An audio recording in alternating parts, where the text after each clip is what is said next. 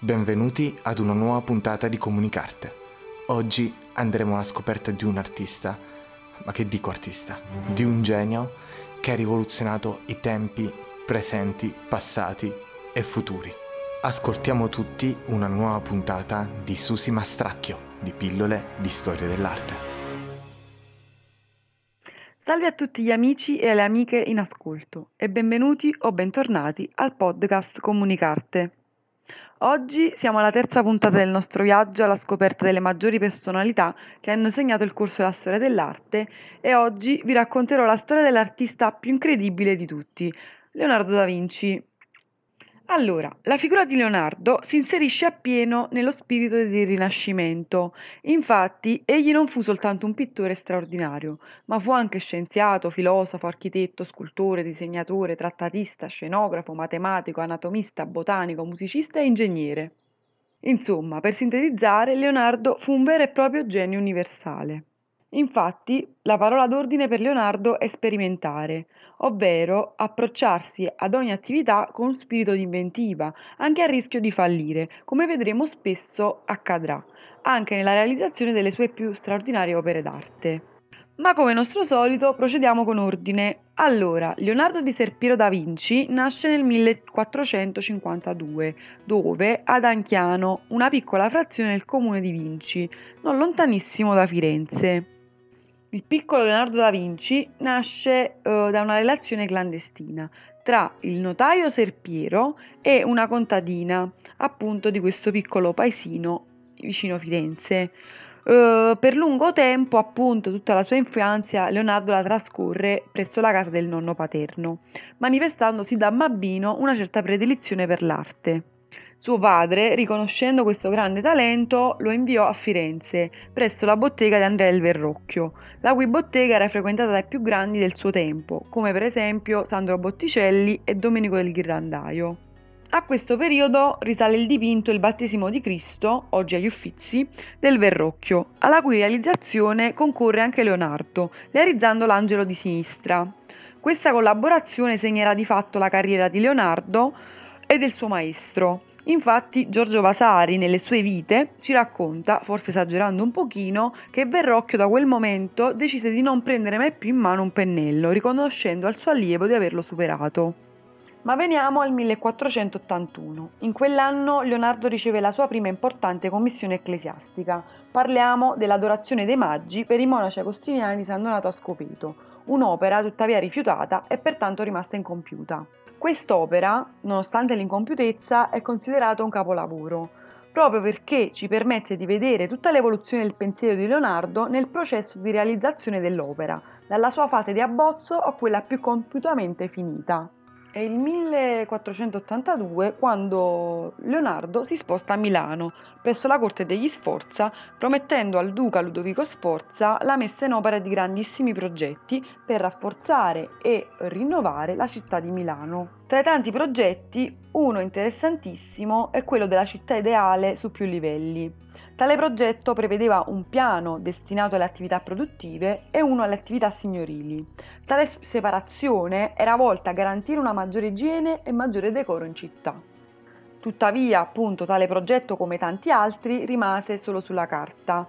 Però per il Moro realizza numerose architetture effimere, allestimenti per scenografie per il teatro, gli stessi vestiti per il teatro vengono progettati da Leonardo, oltre che progetti di bonifica, fortificazioni e altro genere di progetti urbanistici.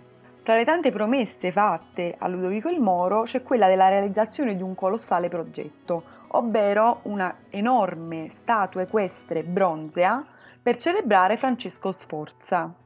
Come tanti progetti di Leonardo, anche questo rimane incompiuto, sebbene Leonardo fosse stato impegnato giorno e notte nella realizzazione di bozzetti e disegni, ma fu impossibilitato a realizzare l'opera perché il bronzo reperito per fondere il cavallo venne impiegato per la realizzazione di armi per difendere Milano dall'attacco dei francesi.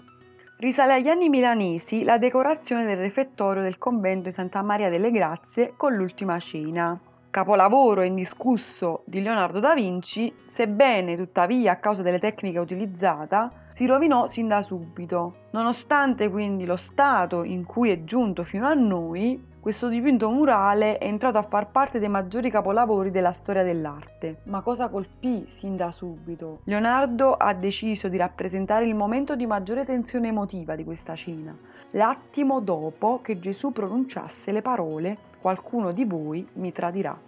Ma lasciamo Milano, almeno per il momento, perché appunto all'arrivo delle truppe di Luigi XII Leonardo fuggì a Firenze Qui però gli venne affidato dal gonfaloniere Pier Soderini un'importante commissione, la decorazione della sala del Maggior Consiglio in Palazzo Vecchio, con la battaglia di Anghiari, in una sfida all'ultimo pennello con Michelangelo Buonarroti, a cui viene commissionata nella stessa sala la battaglia di Cascina. Se da un lato Michelangelo lasciò quasi subito il lavoro per recarsi a Roma, Leonardo iniziò a riportare i disegni sulle pareti, ma anche in questo caso utilizzerà una tecnica azzardata che porterà letteralmente l'opera a sciogliersi, vista la presenza della cera nella preparazione dei colori. Nel 1506 Leonardo va di nuovo a Milano, poi si reca a Roma presso il Papa fiorentino Leone X e con questo si reca a Bologna, dove conoscerà il re francese Francesco I, il quale gli chiederà di trasferirsi in Francia al suo servizio. Di fatto Leonardo andrà e non si recherà mai più in patria perché eh, si spegnerà ad Amboise il 2 maggio 1519. Prima di eh, concludere il nostro viaggio alla scoperta di Leonardo non possiamo non eh, ricordare la sua opera più celebre, la Gioconda o anche detta Monna Lisa. Quest'opera, con il suo sorriso enigmatico e quell'alone di mistero, ancora oggi attira milioni e milioni di sguardi e ci fa porre centinaia di interrogativi. Sono tante le cose che andrebbero dette riguardo la Gioconda, ma in questa sede mi limiterò a sfatare un mito, ovvero quello che vuol vedere la Gioconda come opera depredata dai francesi. In realtà fu lo stesso Leonardo che portò con sé da Firenze in poi la Gioconda fino in Francia e da lì nel 1516 fu acquistata legalmente da Francesco I. E cosa rende la Gioconda e le altre figure di Leonardo così particolari? Certamente la tecnica che utilizzava, ovvero quella dello sfumato, introdotta proprio da Leonardo da Vinci, che conferiva ai volti e ai corpi un volume e una tridimensionalità tutta nuova, che non si era mai vista prima.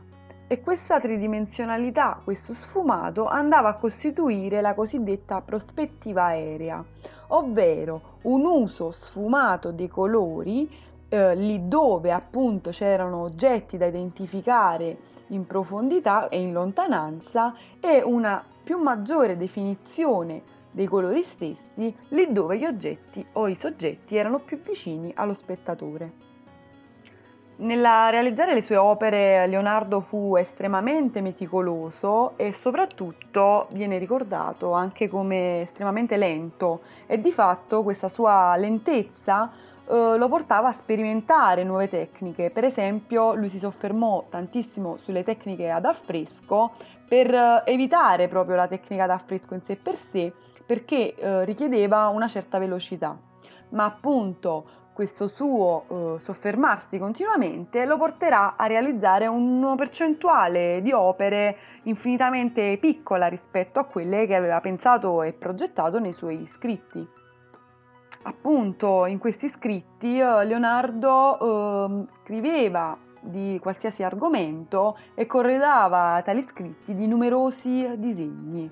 Eh, e infatti abbiamo una grandissima raccolta di scritti e di disegni eh, di Leonardo da Vinci, una curiosità legata ai suoi scritti.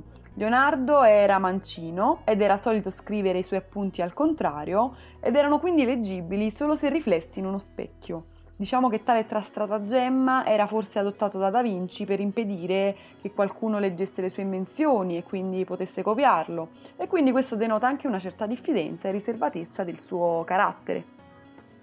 Ebbene, amici di Comunicarte, 8-9 minuti sono davvero pochissimi per riassumere una figura così complessa e straordinaria come quella di Leonardo da Vinci, ma certamente sono sufficienti per comprenderne la genialità. La puntata di oggi si conclude qui, vi ringrazio per l'attenzione, al prossimo episodio.